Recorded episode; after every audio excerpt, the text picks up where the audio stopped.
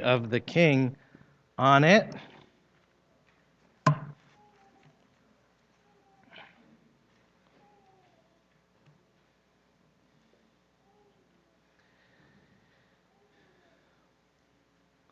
We're at the end of Matthew chapter 20 as we speed through the Gospel of Matthew.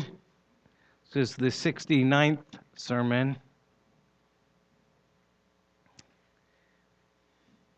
And it was very interesting. We talked about a case of blindness and seeing in the adult Bible class this morning. And providentially, we're going to talk about the same thing in the sermon today. And don't really plan these things out and do the schedules months and months in advance without regard uh, for each other, really. And sometimes God just works it out that way. So I thought that was pretty awesome.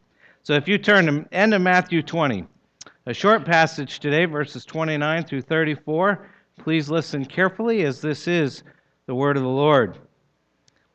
And as they went out of Jericho, a great crowd followed him. And behold, there were two blind men sitting by the roadside.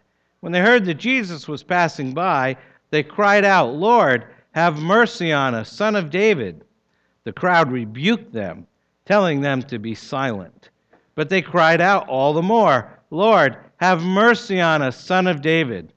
And stopping, Jesus called them and said, What do you want me to do for you? They said to him, Lord, let our eyes be opened. And Jesus, in pity, touched their eyes, and immediately they recovered their sight and followed him. The word of the Lord. Thanks be to God. Let's pray. Heavenly Father, thank you for giving us the scriptures and making us your people. You brought us to this amazing gospel to learn more about your Son, Jesus. And we ask this morning simply that you would help us to see Jesus. Help us to consider what it means to follow Jesus. So, by your Spirit, open this gospel to us. Give us the desire to learn from you this morning. In Jesus' name, amen. Amen. We did something a little different this morning. During the adult, the two adult Sunday school classes, if you were there early, you got a survey, a one sentence survey that simply said if Jesus came to you personally right now and asked, What do you want me to do for you? So, without giving it a lot of thought or taking time to pray, what's your immediate response to that question? Now, think about that answer. You don't have to call it out or anything like that. In one sentence, how would you respond right now? Jesus shows up and says, What do you want uh, me to do for you? And so we did that quick survey, and we got 26 responses from the two classes, uh, which means about half of the classes came in after we finished the survey. But it's very interesting. I have the results right here. The uh, I had no idea what we what to expect. Uh, we talked about it at our uh, staff meeting this weekend. Uh, uh, just no idea how people would respond to that question. But we asked it and we got the response, and uh, Tom, because he's used to dealing with thousands and millions of dollars, was able to tabulate this like that, no problem. And well, maybe not millions yet, but that's coming. Anyway, we had 26 responses. And half the responses, I'm going to say, well, they're, they're all spiritually related, but half of them are directly related to, I'm putting in the broad category of sanctification. Although we got two that said they wanted salvation. And then half of the responses were much more personal. Uh, responses such as uh, a work related issue, or bring back loved ones, or life direction, protection, joy and happiness, parenting. Someone asked for a baby. Someone asked for everything, and someone asked for nothing. And I think it's very interesting. We actually have, I didn't add all these up, 14 different responses of the 26. Jesus shows up and says, What do you want me to do for you? 14 different responses from nothing to everything, literally. A lot of people wanted more faith and less doubt. A number had uh, holiness, sanctification, obedience related issues. But a lot had some life dominant issue, whether it was work or family or parenting, um, some issue in their life that looms very large right now. Jesus, what do you want me to do for you? I need you to answer this, to deal with this, to solve this. About half of the people who responded landed in that category. So I think it's very interesting because I don't think these two categories of sort of uh, spiritual sanctification and personal uh, family related are necessarily opposed to each other. In fact, if I could have put down two things and not just one, I think most people would have given us one of each. You know, one thing that's more uh, you know, sanctification, growing in holiness, loving the Lord, and one thing of this is what's going on in my life. You know, I got a bad boss, preacher talks too much, you know, whatever, you know, that dominant issue is in your life. I surely hope it's not that the preacher talks too much, because then you've got a pretty good life. Um, but this is, to some degree, what we see happening in our text today. We're going to see this question get asked, and we're going to see this immediate personal response. But behind the scenes, we're going to see a spiritual, growing in holiness and sanctification response. So we're going to get both responses just like we got this morning in our quick little survey. The, the setting for this passage is very remarkable if you think about it. It seems at first glance it's a, a fairly simple situation. Jesus is walking along, there's some blind men. He says, What do you want me to do for you? And he heals them and goes on his way. Pretty easy. But if you put it in the context of everything going on in Matthew uh, now, right before this passage, we had the story of the rich young ruler who didn't get it. Then we see Jesus foretelling his death and resurrection to the disciples for the third time. And in the parallel passage in Luke, we read in Luke 18, but they understood none of these things. The saying was hidden from them. They did not grasp what was said. They don't get it. And we have the story of James and John asking to sit at Jesus' side, one on his right, one on his left, when they're all in glory, and they obviously don't get it. This passage is immediately followed by the triumphal entry on Palm Sunday, which we'll look at next week on Palm Sunday. Just kind of amazing how that fell out like that, you know. But we're going to see the crowds hail Jesus seven short days before they cry out for his crucifixion. It's clear they're not getting it. And then he cleans, uh, cleanses the temple so that it will be a house of prayer. And because of that, the priests and the scribes seek to destroy him. They clearly aren't getting it. And this story, right in the middle of all those events of Christ healing the blind man, stands in dramatic contrast to the incomprehension of the disciples, the priests, the scribes, the rich young ruler, and the crowds of people. Their spiritual blindness is rebuked by the sight of the blind beggars. And the story reveals the beginning of the blind man's faith, and it's a treasure for all who would see. Two blind men, despite their poverty and brokenness and sorrow, receive the greatest riches and wholeness and joy because they put their faith in Christ and follow Him. And that's the context for our passage today. Some folks can see everything happening right before their eyes, but they're spiritually blind, so they don't get it. Other men who can't see anything get it. And so their eyes are opened, both physically and spiritually. So let's dive in, look at this wonderful text. It's short and to the point. And we start by seeing that the king is leaving, starting at verse 29. The king is leaving. As they went out of Jericho, a great crowd followed him, and behold, there were two blind men sitting by the roadside. And when they heard that Jesus was passing by, they cried out, Lord, have mercy on us, son of David. So Jesus approached to Jericho.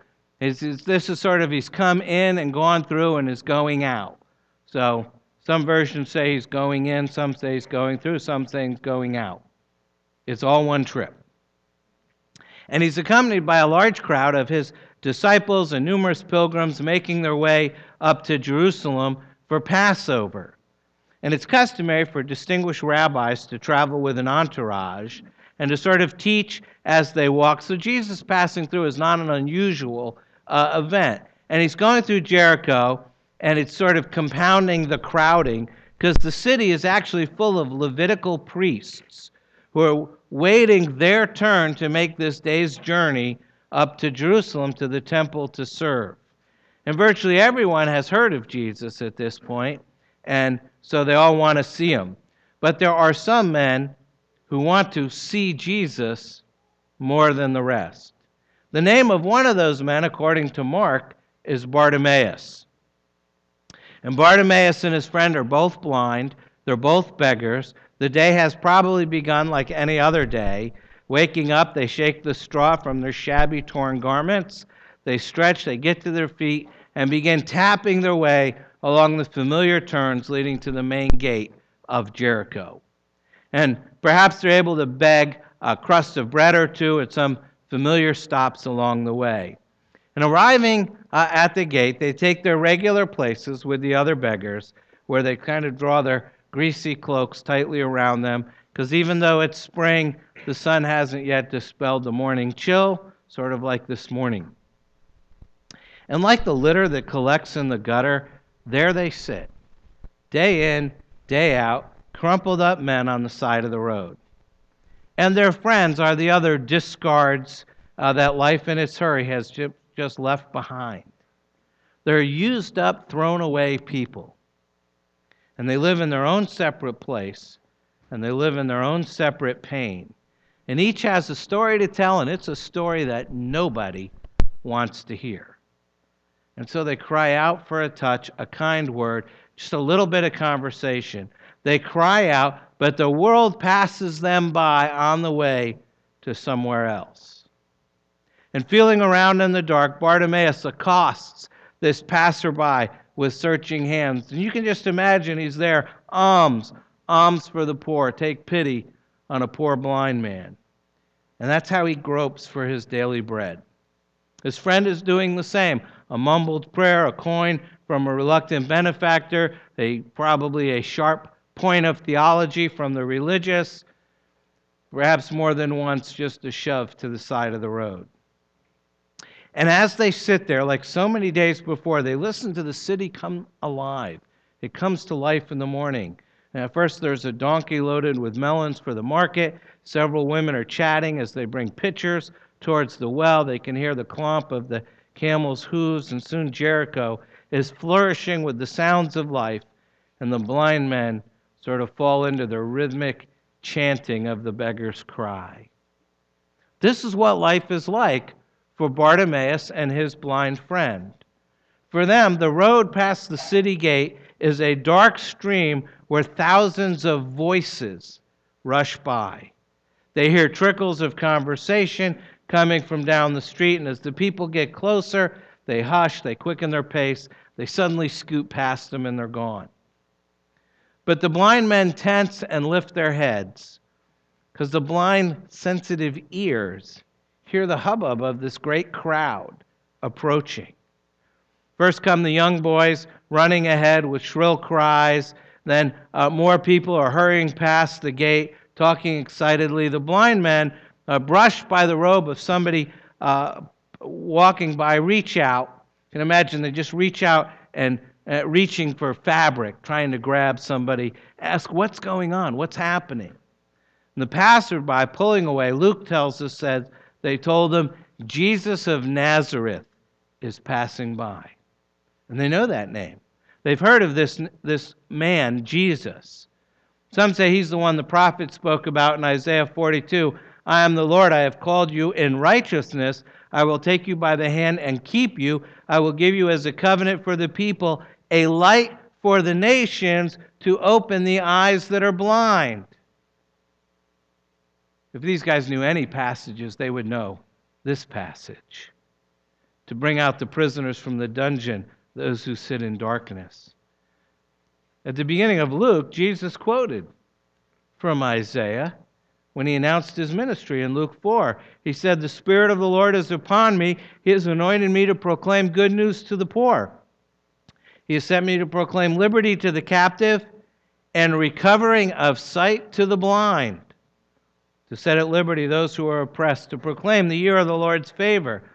He's already told the disciples of John the Baptist, they had come to him at one point and said, Are you the one, or should we wait for another? And Jesus told them, Matthew 11, Go and tell John what you hear and see. The blind receive their sight and the lame walk, lepers are cleansed, the deaf hear, the dead are raised up, the poor have good news preached to them, and blessed is the one who is not offended by me. The Bible has a lot to say about the blind. So the word is out about him and these healing miracles. The blind men had likely heard accounts from those who have heard Jesus, or uh, perhaps they had seen Jesus, perhaps they even experienced his power firsthand. And messianic speculation is running high among the Jews in the first century. And perhaps uh, these blind men had heard that sometimes Jesus was called the son of David, that he had the right bloodline, that he's from the tribe of Judah. And so, with amazing sight, the blind men come to the conclusion that Jesus must be the Messiah. And their hearts begin to pound. I imagine their hands are trembling, and the hot sun's overhead, the crowd's passing, they're getting jostled by the crowd. Jesus is soon going to be gone, passing them by. We have to do something. We must find him, they say to each other. We must talk to this Jesus. And so the blind cry out. Look at verses 30 and 31. The blind cry out. Behold, there were two blind men sitting by the roadside. When they heard that Jesus was passing by, they cried out, Lord, have mercy on us, son of David. The crowd rebuked them, telling them to be silent. But they cried out all the more, Lord, have mercy on us, son of David. What a difference between these two men and the crowd. These men are desperate, they're frantic. To the crowd, the scenes I imagine is more like entertainment. You know, a sight to see, something to talk about later on. They're crying pitifully, these men. They're begging at the top of their lungs. It's impossible for them to push through the crowd, but they make themselves heard. If we turn down the volume for a moment, reflect on what's implied in their conduct and in their words, we see why their cries get them everything. Because they're full of blind sight. They had blind sight about their condition. These men knew they were blind and they're in perpetual darkness. Bartimaeus may have passed from the darkness of his mother's womb into the darkness of a sightless world. If so, he'd never seen a tree wave its branches in the spring. He's never seen the blue of a summer sky. He's never seen the face of his mother or anyone else who loved him. There's no sight in his darkened eyes. He knew there's no hope for him apart from a miracle. And there's only one thing worse than blindness and that is not knowing that you're blind. Multitudes are blind to their darkness, blind to their sin, blind to their destiny, blind to their hopelessness, spiritually out of touch. You know, human reasoning says that every time a person sins that he should see more of his sin, but the opposite is true. Every time a person sins, he makes himself more blind. Less capable of realizing what sin is, less likely of realizing that he's a sinner. For unforgiven sinners, light and darkness are the same. Their blindness makes it impossible to see. What grace is it to see reality, even if what we see is unpleasant or grotesque? Because when we see what we are, when we cannot escape the truth, when we're surrounded by darkness and we know it, then we'll begin to ask for the light. The blind man's pitiful cry, Lord, have mercy on us, son of David, comes from a profound understanding of themselves and their blindness and their situation, and it brings grace to their soul. Jesus loves to engage such reality. And second, we see these blind men not only had blind sight about their condition, they had blind sight about Jesus. They voice penetrating insight as to who Jesus is as they keep repeating, much to everybody else's distress, Lord, have mercy on us, Son of David. That title, Son of David, is not geographical, it's theological. It's a blatant messianic declaration. It's in fact how Jesus was first introduced to us, all the way back at the beginning of the gospel just a few short weeks ago. In Matthew 1 1, the book of the genealogy of Jesus Christ, the Son of David. Now, the miseries of Greek and Roman domination had so inflamed the Old Testament hope that an ultimate son of David, a Messiah, is going to come and depose the Gentiles, kick them out in the first century. This title, Son of David, is constantly used by the rabbis as a messianic designation. They held since the Messiah would come as the second David, he would simply be called David. So, this title, Son of David, points to Jesus as the royal Messiah in the line of David, and as such, he fulfills the promises God made to King David back in 2 Samuel chapter 7 about the eternal reign of David's line. He acts as the unique agent in bringing the rule of God to the earth, a rule that's characterized by salvation and blessing. And these blind men believe Jesus is that guy. He's the son of David, he's the Messiah, and they're shouting it. And if it was dangerous to do so within the hearing of the Romans, they didn't care. They're sure Jesus can heal them. The blind men have excellent sight. Someone once very bluntly asked Helen Keller, who was blind, Isn't it terrible to be blind? And she responded, Better to be blind and see with your heart than to have two good eyes and see nothing. So it was with Bartimaeus and his friend. Sometimes blindness has its benefits. They have a lot of time to think without visual distractions. We live in an age of visual distractions, and most of us don't near have enough time to think. They had time to develop the interior life and the contemplative spirit, and they had time to learn how to see with their heart. And they thought about Christ, and they come to a very exalted, very biblical view of Him Lord, Son of David. They realize their own condition, their own need, their own darkness, but they also realize who Jesus is. And furthermore, we see they're very uh, persistent. They have this amazing, passionate persistence. Verse 31 the crowd rebukes them, telling them to be silent. I doubt it was quite that gracious. I'm sure they were getting kicked, and people were saying, you know, shut up, you blind beggars, or some other horrible uh, things. I'm sure they were uh, just constantly getting uh, verbally abused and they just stubbornly reject the crowd, the, the mob rule. It says they cried out all the more, again and again, Lord, have mercy on us, son of David. The people are trying to get him to hush, you know. You're making a scene. They're ridiculed. Shut up, you beggars.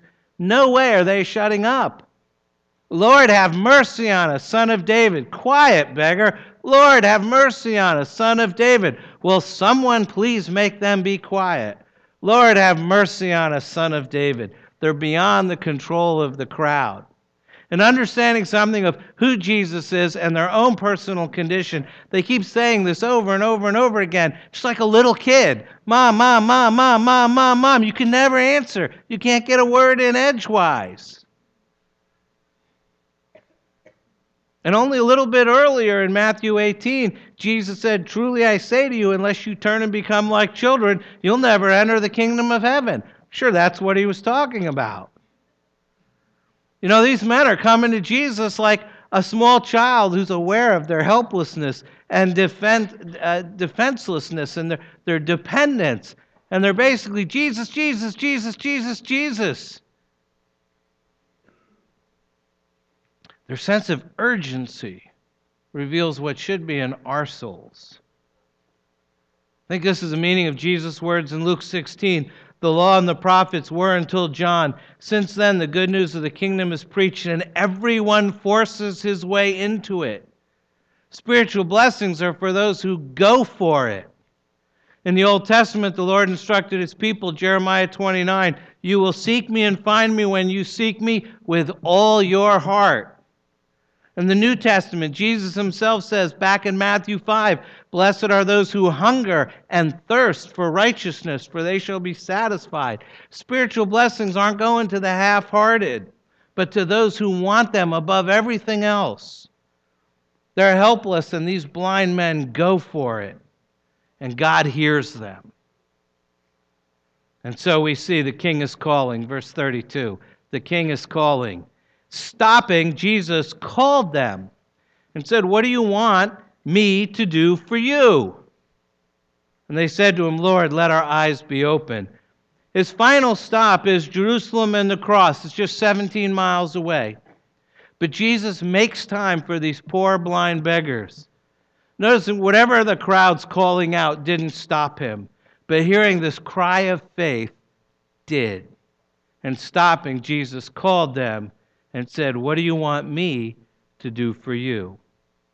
On the one hand, nothing could stop uh, Jesus from finishing his mission. No opposition, no pleading by loving, ignorant friends, no protesting Peter, but the humble cry of these needy blind men stop him cold. Lord, have mercy on us, son of David. And for a brief moment in time, these blind beggars have the undivided attention of God. What a window into the heart of God. He's alive today, doing in far more exalted fashion the things he did while here on earth. Now in heaven, he hears constant hosannas from the heavenly host and from the church, and yet he is instantly attentive to all of our cries. Even when a million beggars cry to him at the same time. Are you hurting? Do you feel helpless?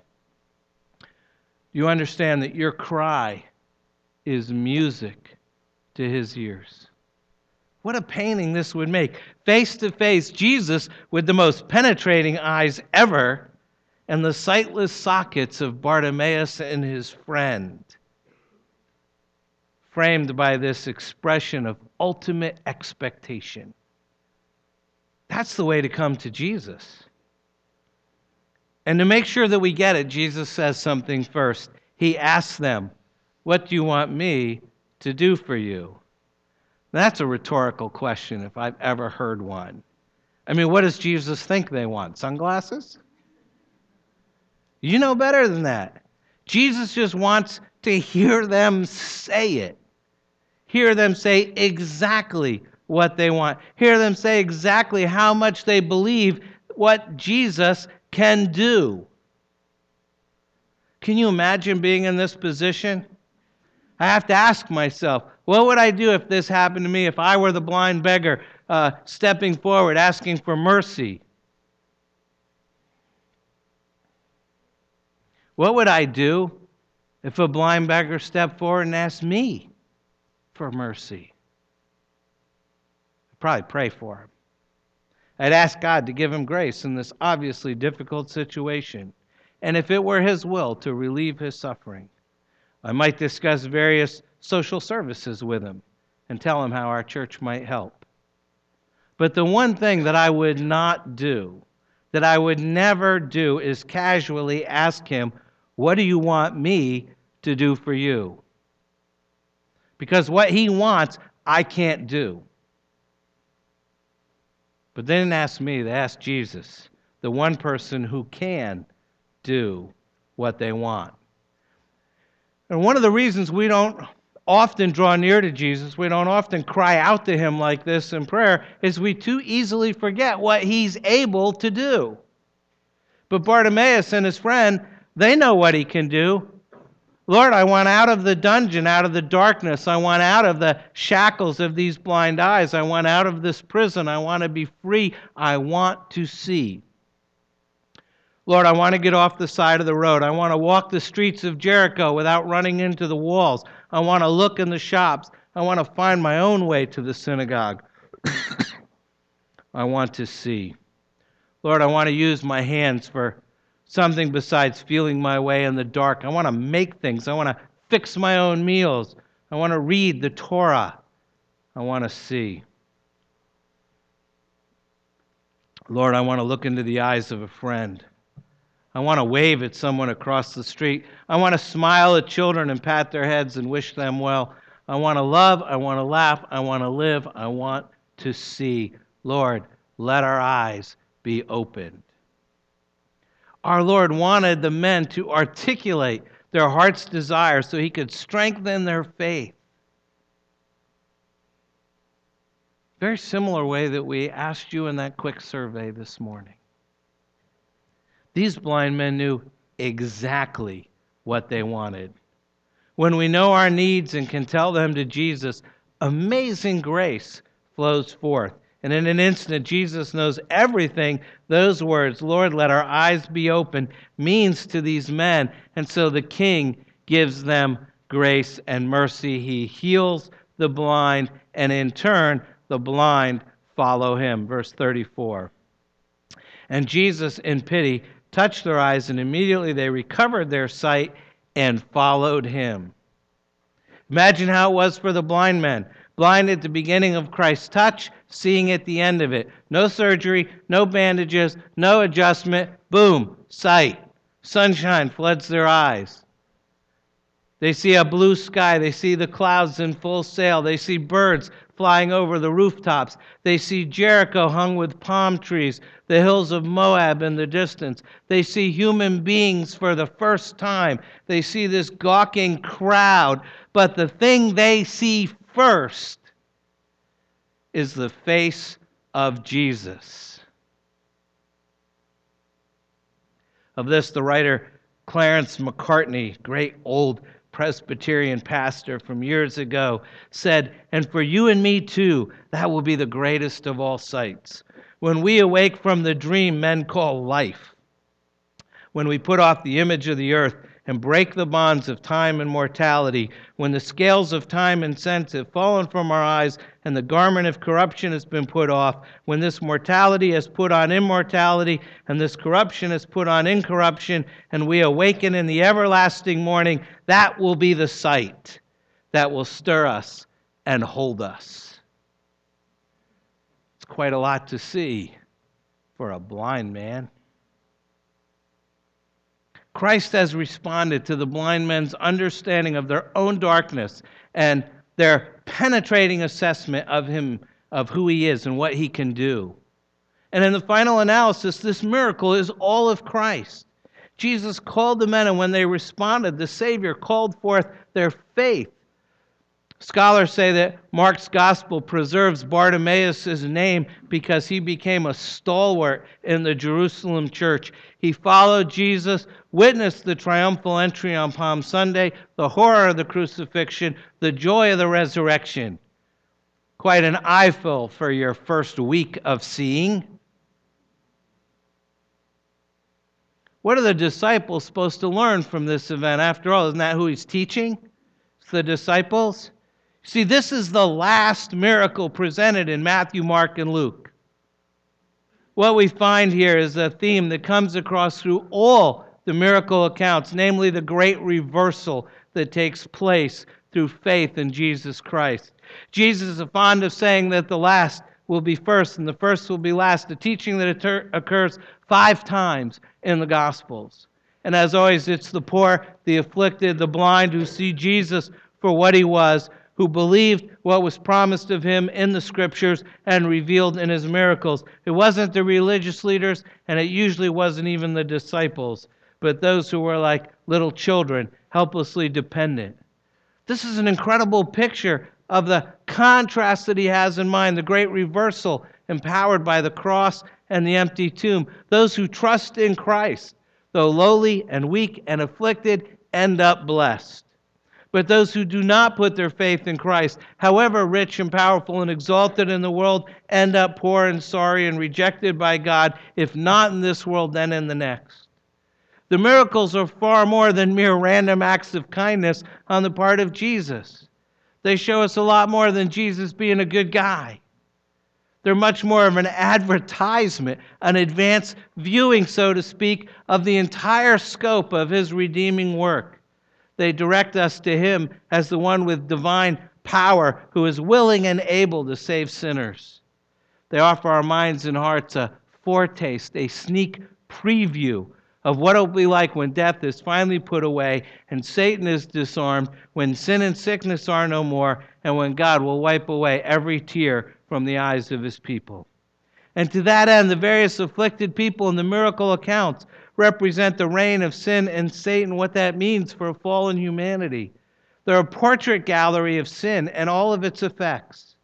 Leprosy shows sin's corrupting power and condemning presence. The lame shows sin's debilitating uh, power. The dead proclaim the wages of sin. The demon possessed show the destructive domination that's the result of our bondage to sin and Satan. But in all the miracles, there's one kind of illness we don't encounter office, but with, often, but it's central to the Bible's depiction of sin's effect on people, and that is blindness. And perhaps Matthew saved this for the last miracle, passing by other examples for the sake of emphasis. So important is this portrait for our understanding of what it means to be lost in sin. In the Bible, sight is synonymous with belief. Jesus' famous words to Nicodemus tell us that in John 3. Jesus answered him, Truly, truly, I say to you, unless one is born again, he cannot see the kingdom of God receiving the gift of faith by the grace of God may be uh, best re- represented by the great hymn that most of you know Amazing Grace. I was blind, but now I see. This is a difference between Christians and others. It's not that Christians are spiritually superior or more spiritually attuned, more spiritually wi- willing, that but by His grace, God has opened our once blind eyes. And therefore, we encounter other people who are oblivious to the things of God, utterly unconcerned with spiritual realities. And our response is not one of contempt, but of compassion for their sakes. And then our compassion should spur us on to greater zeal for the gospel, which is the light God has given for the opening of eyes that are blind. When we come to Christ in faith, this great reversal is applied to us. We who are guilty receive the righteousness of him who bought us with his blood. We who have been rebels against God are adopted as his beloved children. We who have sinned are forgiven because Jesus paid our debt. We who are weak receive the power of Christ by the indwelling Holy Spirit. We who are dead in sin are made alive in Christ. We who are blind are made to see. What are we to learn from the blind sight, the miraculous spiritual vision of the blind men? First, we have to see our need, just like them. These men knew they were blind. Let our eyes be opened. Are you blind to your sin, to your need for Christ? 2 Corinthians chapter 4 says, Even if our gospel is veiled, it is veiled only to those who are perishing. In their case, the God of this world has blinded the minds of the unbelievers to keep them from seeing the light of the gospel the glory of Christ, who is the image of God. Perhaps you're a Christian, but your sin has cauterized your eyes to what Christ is asking you. Whatever your situation, you need to ask the Holy Spirit to open the eyes of your heart. Let, Lord, let our eyes be open. And second, once you see your need, you need to see Jesus. You need to see Jesus. He is the Son of David, that awesome, glorious sovereign whom all peoples and all nations will worship, whose kingdoms and dominions will never end. He is the deliverer who will fulfill everything that King David foreshadowed. He's the Savior, the Messiah, Christ, the King. You need to see Jesus. And once you see your need and you see Jesus, then you need to cry out, Lord, have mercy on us, Son of David. Seeing your need, seeing who Jesus is, you have to cry out in faith. Lord, have mercy on us, son of David. This story in Matthew 20 is not so much about the healing of a couple of blind men as it is about sinners in need of a Savior, someone able, able to see the one uh, who can forgive sins, people like us. What will you do? What will any of us do? That's what this passage is about to see or not to see. How are you going to have it? When Jesus asks you, what do you want me to do for you? What will you say? You can stay where you are. You can sit in your familiar dark where all the edges are rounded off so you don't hurt yourself, where you only need to concern yourself with what is already within your reach. After all, you don't want to make a spectacle of yourself crying out to this Jesus person. And who knows, probably won't work anyway. No sense getting your hopes up. No sense thinking of yourself as a person who can really see. Stay with what you know. Or you can cry out, spring up, ask for your heart's desire, damn the torpedoes, full speed ahead, and good riddance to the fear that keeps you in the dark. Are we willing to see or not? And if you're willing, are you willing to see everything that is? The good along with the awful, the beautiful along with the monstrous, in yourself and everyone you meet in the world around you are willing to get used to a new way of seeing and perhaps bruising your shins and learning your way around the obstacles, fighting through the newness of it all? Are you willing to bruise your heart, stumbling into the mystery that is Christ in us, the hope of glory? If you're going your own way, and that doesn't look so appealing to you anymore, then try going another way, following Him. That way leads to Jerusalem. It's all uphill, through a garden, past a cross, through a narrow gate leading to an empty tomb, and at the end, you're standing face to face with Him. What do you want me to do for you? Are you willing to see or not? And all who would see said, Amen. Amen. You need to pray. Take a moment to do that, and then I'll close.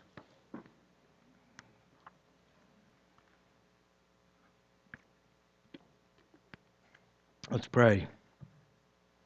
Our Lord and our God, thank you that you have given us a king. Thank you that in this passage we see your Son. Open our eyes that we might not be blind to our sin, but able to see Jesus Help us see him as you want us to see him, as humble, as obedient, as glorious, as loved by you. And help us to know and believe the kingdom of the world has become the kingdom of our Lord and of his Christ, and he shall reign forever and ever. Let us see that. Amen. Amen. Before we have our offering song, I have. I'm not going to use the one in your insert. The blessing comes to you from the Gospel of John, chapter 20.